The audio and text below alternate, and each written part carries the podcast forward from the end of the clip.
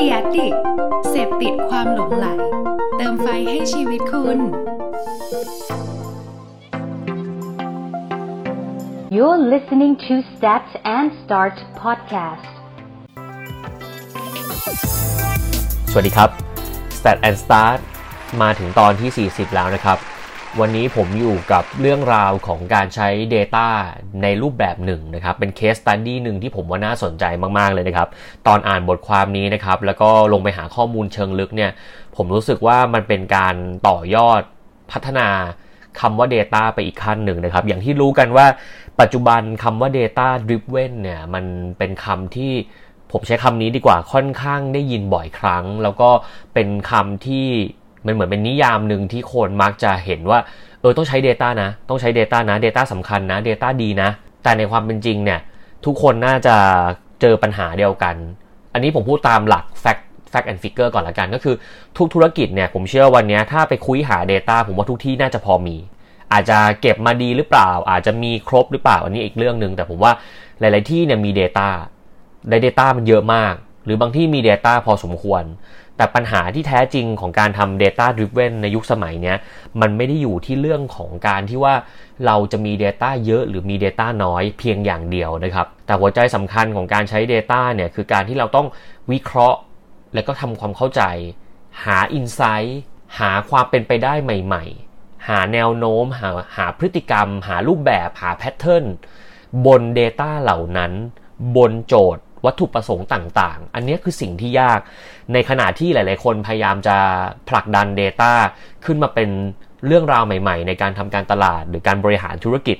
แต่หากคุณยังไม่สามารถที่จะวิเคราะห์ตรงนั้นได้เนี่ยก็จะเป็นเรื่องยากเหมือนกันนะครับ แล้วก็วันนี้บทความที่ผมอ่านมาแล้วผมเอามาแชร์ใน EP เนี้ยผมว่าจะช่วยต่อยอดตัวอย่างหนึ่งที่หยิบเอา Data มาใช้และเห็นภาพชัดว่า พอเขาเข้าใจแล้วเขาไปทำอะไรต่อแล้วมันเกิดอะไรขึ้นนะครับ วันนี้ผมอยู่กับเรื่องราวของกรุงศรีคอน sumer ครับ น่าสนใจมาก ๆ เลยเพราะจริง ๆ แล้ว banking เนี่ยเป็นอินดัสทรีหรือ category แรก ๆ เลยที่ประยุกต์ใช้ Data ได้อย่างไวและทันท่วงที ผมว่าธุรกิจ banking พวก financial tech หรือ fintech เนี่ยเป็นหนึ่งใน กลุ่มเขาเรียกว่ากลุ่มธุรกิจที่ปรับตัวได้อย่างรวดเร็วกับดิจิทัลและก็การเปลี่ยนแปลงไปของโลกยุคใหม่นะครับ การใช้ Data ของกรุงศรีคอน sumer เนี่ยน่าสนใจแต่ไม่เพียงเท่านั้นครับ ในเคสเคสนี้เนี่ยเขาประยุกต์ใช้เข้ากับ AI หรือปัญญาประดิษฐ์นะครับ AI ก็เหมือนกันนะครับ หลายๆ คนก็จะพูดเหมือนกันว่า AI สำคัญ AI จะมาแทนแล้วหรือก็แล้วแต่เนี่ย แต่ในความเป็นจริงแล้วเนี่ย AI มันมีหลายลักษณะ แล้วก็ AI มันมีรูปแบบในการใช้งานที่ จำเพาะแล้วก็อาจจะต้องเข้าใจมันมากขึ้นนะครับ ก่อนที่จะประยุกต์ใช้ได้จริงหรืออะไรก็แล้วแต่เนี่ยมันมีประเด็นอื่นๆอีกมากมาย ซึ่งเดี๋ยววันนี้จะมีเรื่องราวตรงนี้แหละ ที่จะมาเล่าให้ฟังด้วยว่าทางคุณทางกรุงศรีคอน sumer เนี่ยเขาสามารถจะหยิบตรงนี้มาทำได้อย่างไรนะครับ ตอนนี้นะครับ สิ่งสำคัญที่สุดเลยคือ ถ้ายุคสมัย evolve ของ Data ที่คุณมักจะได้ยินคือแต่ก่อนเนี่ย Data มันจะอยู่แค่ข้อมูลพื้นฐานถูกไหมครับ หรือเราเรียกว่า demographic นั่นแหละ ข้อมูลพื้นฐานมีอะไรบ้างนะครับ ก็คือพวกเพศ อายุ อาชีพ เหมือนเรากรอกฟอร์มกระดาษทั่วไปครับ อายุเท่าไหร่ สถานภาพเป็นอย่างไร อายุเท่าไหร่ถูกไหมครับ แต่วันนี้พอ Data มันอยู่บนโลกดิจิทัลหรือโลกออนไลน์เนี่ย มันสามารถวิเคราะห์ลงไปได้ถึงไลฟ์สไตล์ ชี้ให้เห็นถึงความชอบความไม่ชอบ ชี้ให้เห็นถึงช่วงเวลา ช่วงเวลานี้ไม่ใช่แค่ช่วงเวลาที่คุณเล่นมือถือหรืออะไร แต่มันชี้ให้เห็น duration ความยาวความสั้นของช่วงเวลาต่างๆ ในชีวิตของคนคนหนึ่ง คุณเข้ามาคุณอยู่นานแค่ไหน คุณเข้ามาคุณเข้ามาลึกแค่ไหน คุณจะเป็นเวลาในแต่ละข้อมูลเยอะน้อยอย่างไร คุณชอบอะไร คุณดูวันนี้เสร็จแล้วคุณไปดูอะไรต่อ คุณบ่นเรื่องอะไร คุณเป็นคนที่มีแนวโน้มจะอดทนต่ำหรืออดทนสูง คุณมีแนวโน้มจะเป็นคนโลเลไหมพวกเนี้ยใน Data ยุคใหม่เนี่ยที่มันถูก evolve หรือถูกพัฒนาการขึ้นมาเนี่ยมันตอบโจทย์ตรงนี้มากขึ้น พอการศึกษาของ Data ตรงนี้มากขึ้นเนี่ยมันเลยเป็นประโยชน์ถึงการที่เราจะสามารถไปสร้างสิ่งที่เรียกว่า customer experience ได้นะครับ ซึ่งถือว่าเป็นหนึ่งหัวใจของการทำธุรกิจในปัจจุบันไปแล้วด้วยซ้ำซึ่ง customer experience แบบนี้แหละ มันคือสิ่งที่พวกเราประสบพบเจออยู่ในปัจจุบันแหละ เรารู้สึกดี เมื่อหลาย ๆ ปีที่แล้วที่เวลา SMS ส่งมาแล้วเขาเรียกชื่อเรา รู้สึกว้าวมากเลยในตอนนั้น แต่ตอนนี้มันอาจจะไม่ใช่แล้ว ถูกไหมครับ ผมมีเคสเคสหนึ่งก่อนที่จะไปเล่าเคสของคุณสีกรุงศรีคอน sumer นะครับ ในมุมของการทำ retargeting หรือมุมของการทำ data อื่น ๆ เนี่ย บางครั้งเขารู้ใจขนาดที่ว่าเราน่าจะเข้าใจโปรโมชั่นนี้ละ แต่อาจจะยังนิดเวลาในการตัดสินใจอีกหน่อยหนึ่ง เวลานานเท่าไหร่ล่ะ ถึงจะเหมาะสมในการ repeat message เดิม พออ่านรอบที่ 2 แล้ว เวลารอบที่ 3 ควรจะสั้นขึ้นไหมเขาวัดได้นะครับ มันสามารถดูได้จากการคลิกระยะเวลาในการดูนะครับหรือรูปแบบต่างๆนะครับ ซึ่งเนี่ยแหละมันถึงเห็นว่า Data มันพัฒนาไปอีกขั้นหนึ่งแล้วนะครับ ผมในฐานะที่เป็น podcaster ด้วยนะครับ แล้วก็เป็นนิสิตนักศึกษาปริญญาโทด้วยเนี่ย ผมก็เรียนด้าน digital marketing อยู่ในทุกวันนี้นะครับ ก็เรียนวิชา Data อยู่เหมือนกัน ซึ่งพอเราเรียนเยอะๆๆอยู่กับมันทุกอาทิตย์ทุกอาทิตย์เนี่ย ผมว่าเออมันมัน valid นะที่เราจำเป็นต้องเข้าใจมัน แต่เราต้อง adapt มันเป็น คือด้วย conceptual ของ Data เนี่ยมันมีความเยอะแล้วมันมีความลึก มันมีความลึกแบบลึกมากๆ ซึ่งบางครั้งเนี่ยในหลาย ๆ องค์กรเนี่ยที่เป็นระดับ corporate ใหญ่ ๆ เนี่ยมันจำเป็น แต่บางครั้งในระดับ SME หรือระดับแบบคนทั่วไปเนี่ยมันอาจจะต้องเข้าใจ as a concept แล้วหยิบจับบางส่วนมาใช้ มันอาจจะไม่ได้ใช้ทุกอย่างนะครับ เพราะฉะนั้นตรงนี้ผมว่าสำคัญเลยคือการที่เวลาเรามีความรู้หรือ skill set ไหนมาเนี่ยเราต้องปรับใช้ให้มันเหมาะสมกับ context ของตัวเราเองนะครับ ซึ่งวันนี้พอผมพูดถึงเรื่อง Data แล้วก็กรุงศรี Consumer เนี่ย ผมจะขออนุญาตยกเคสหนึ่งที่น่าสนใจนะครับ เรียกว่าเป็นเคสหนึ่งเลยที่ทำให้กรุงศรีเนี่ยพูดได้ว่าเขากำลังสร้างรูปแบบ customer experience ที่เรียกว่า right offer to the right customer at the right time to the right channel นะครับ เป๊ะเป๊ะเป๊ะเป๊ะเป๊ะทุกอย่างทุกกระบวนท่า ตรงนี้มันมาจากการที่เขาเอา Data กับ AI มารวมกันนะครับ ตรงนี้นะครับไฮไลท์อย่างหนึ่งที่ผมอยากจะลองแชร์ก็คือเรื่องของ AI มะนาว น้องมะนาวเนี่ยเป็นบริการ 24 ชั่วโมงนะครับตลอด 7 วันนะครับไม่มีวันหยุดนะครับเพราะ AI ไม่มีวันเหนื่อย ถูกไหมครับ เราลองคิดว่าถ้าเราใช้คนเราใช้ human resource เนี่ยอย่างน้อยๆเนี่ยคนต้องนอนถูกไหมครับ แต่ถ้าใช้ปัญญาประดิษฐ์ใช้คอมพิวเตอร์เนี่ยเขาไม่ต้องนอนเหมือนเรา หรือถ้ามองในเรื่องของต้นทุน คุณอาจจะบอกว่าเออถ้าเกิดใช้คนถูกกว่าหรือเปล่า คุณต้องลองมองภาพว่า คุณใช้คนสองคน ถูกไหมครับกะกลางวันกะกลางคืน ผ่านไป 10 ปี มูลค่าของ 2 เท่าของการ double up จ้างคนกับ AI ที่ไม่ต้องจ้างแล้วลงทุนครั้งเดียว แต่ใช้ได้ยาวมาก แล้วยังเรียนรู้ใหม่ ๆ ได้ ไม่แก่ไปตามเวลา ไม่ขี้เกียจด้วย ไม่อู้งานด้วย พวกนี้เราควบคุมได้ถูกไหมครับเพราะนั้นนี้มันเลยเป็นสิ่งที่ว่า AI มะนาวมันเข้ามาตอบโจทย์ได้มากขึ้นนะครับ ซึ่งที่ผ่านมาเนี่ย AI มะนาวเนี่ยให้บริการลูกค้าของกรุงศรีไปแล้วเนี่ย 1.3 ล้านครั้งนะครับ ช่วยลดระยะเวลาคุยลงได้ 60%เลยทีเดียว แล้วก็สามารถตอบคาถามลูกค้าเองได้โดยไม่ต้องโอนสายไปให้เจ้าหน้าที่ได้ถึง 22%ตรงเนี้ยน่าสนใจคือการเอา AI มาเนี่ยไม่ได้ replace คนออก แต่มันช่วยลด tension ของคนที่ปฏิบัติงานอยู่บนหน้างานอยู่เหมือนกัน บางครั้งเรามี call center อยู่แล้ว แต่ว่าสายมันเข้ามาเยอะมาก จนบางครั้งมันทำงานไม่ทัน เราเคยเป็นไหมครับโทรไปหาบัตรเครดิต โทรไปถามบริษัทต่างๆ เพื่อสอบถามเรื่องนู้นเรื่องนี้ ซึ่งส่วนมากจะเป็นพวกเรื่องเงินเงินทองทองนี่แหละ โทรไปแบบทำไมอยู่ดีๆ แต้มบัตรเครดิตหายไปทำไมอยู่ดีๆ มีปัญหานู่นนี่นั่นทำไมเน็ตห่วย พวกเนี้ยมันอยู่ตรงนี้แหละครับ ยิ่งเรารู้สึกไม่ดี โทรไปแล้วเราต้องรอสายนานๆ consumer satisfaction ก็ยิ่งต่ำแบรนด์ก็มีปัญหา ถูกไหมครับ การมี AI มาช่วยเนี่ยมาช่วยลดต้นลดต้นทุนของคนด้วย แล้วก็ลดต้นทุนเวลาของผู้โทรด้วยนะครับ เพราะนั้นตรงนี้เป็นสิ่งที่ดีมากเลย และในขณะเดียวกันเนี่ย AI มะนาวเนี่ยยังนำลูกค้าที่คุยด้วยเนี่ยนะครับไปทำธุรกรรมที่ระบบอัตโนมัติ หรือเขาเรียกว่า IVR เนี่ยถูกต้องถึง 25%เลยทีเดียวนะครับเพราะนั้นตรงนี้ ก็จะเห็นว่าน่าสนใจเลยที่ว่าอนาคตเนี่ย AI มะนาวจะเก่งขึ้นกว่านี้นะก็กรุงศรีเองก็คงวางแผนที่จะพัฒนา แล้วก็ให้บริการที่ดียิ่งขึ้นนะครับ ซึ่งตอนนี้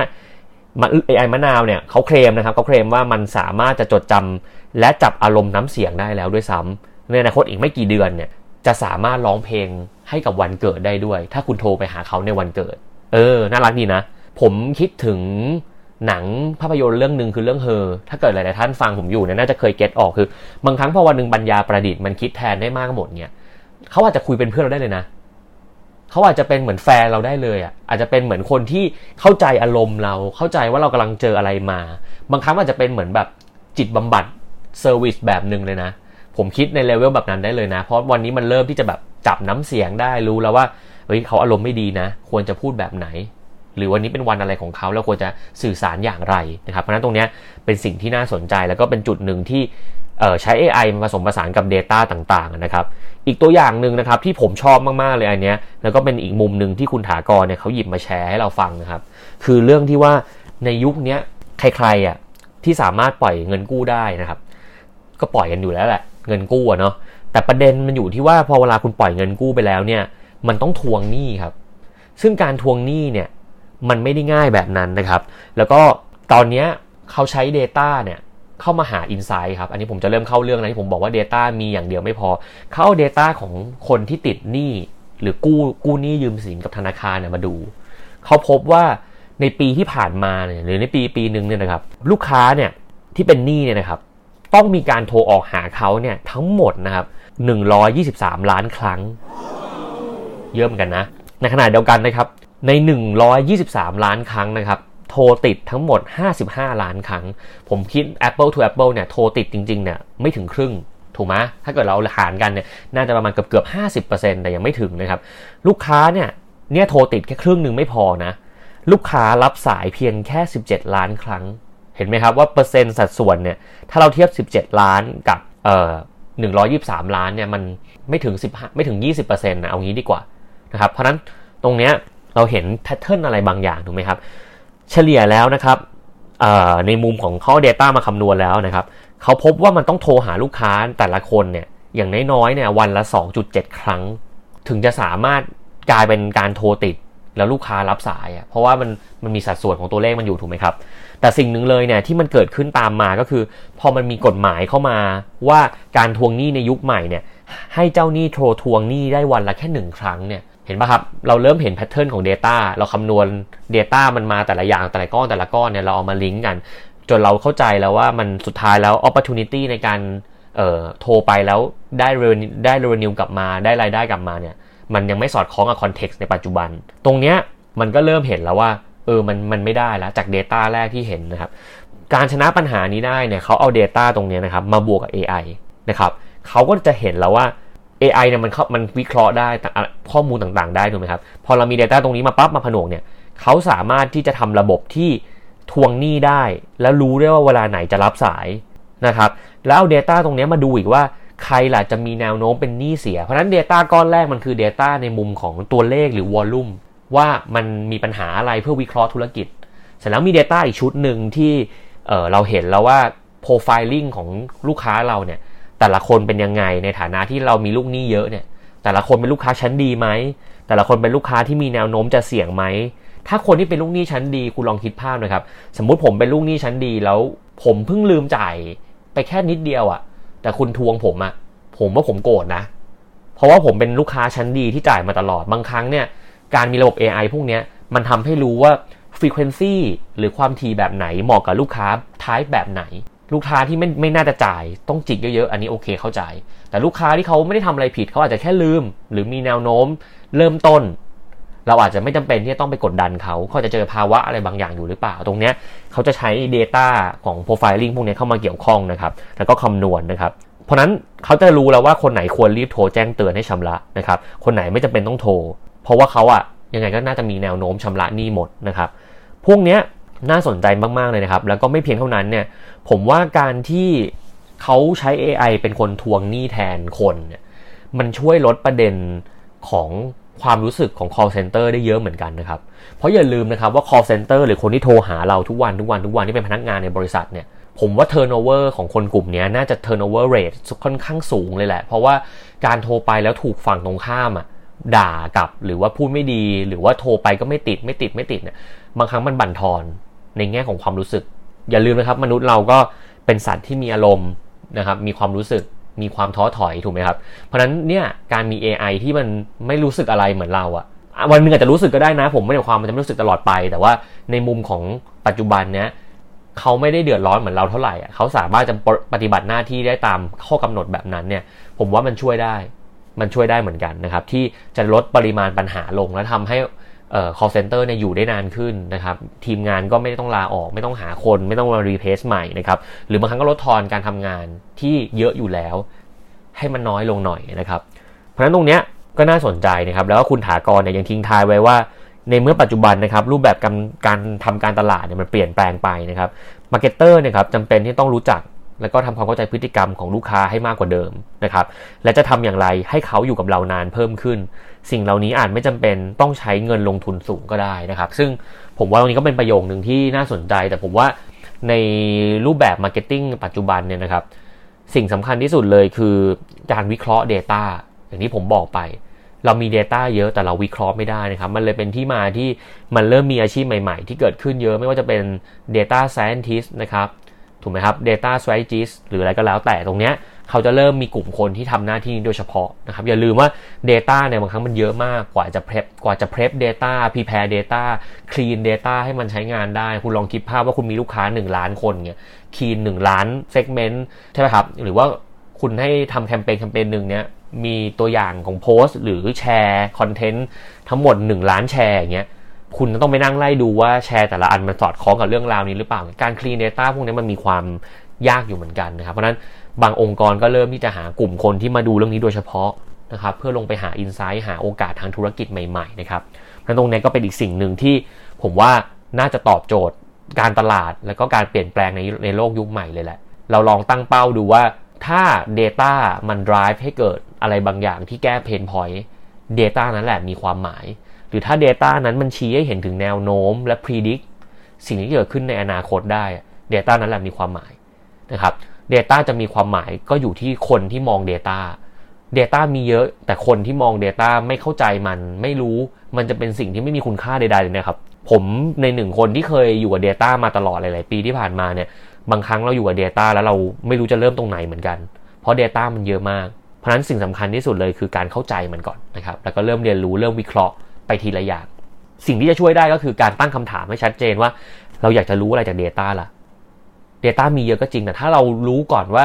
เฮ้ยเรามีเฟรมเรามีสมมติฐานเราอยากจะรู้เรื่องเนี้ยเราตั้งคำถามกับธุรกิจของเราขึ้นมาเนี่ย แล้ว Data อะไรล่ะจะมาตอบตรงนี้ได้ แล้วเราลงไปดิกมัน ลงไปหามัน แล้วลองหา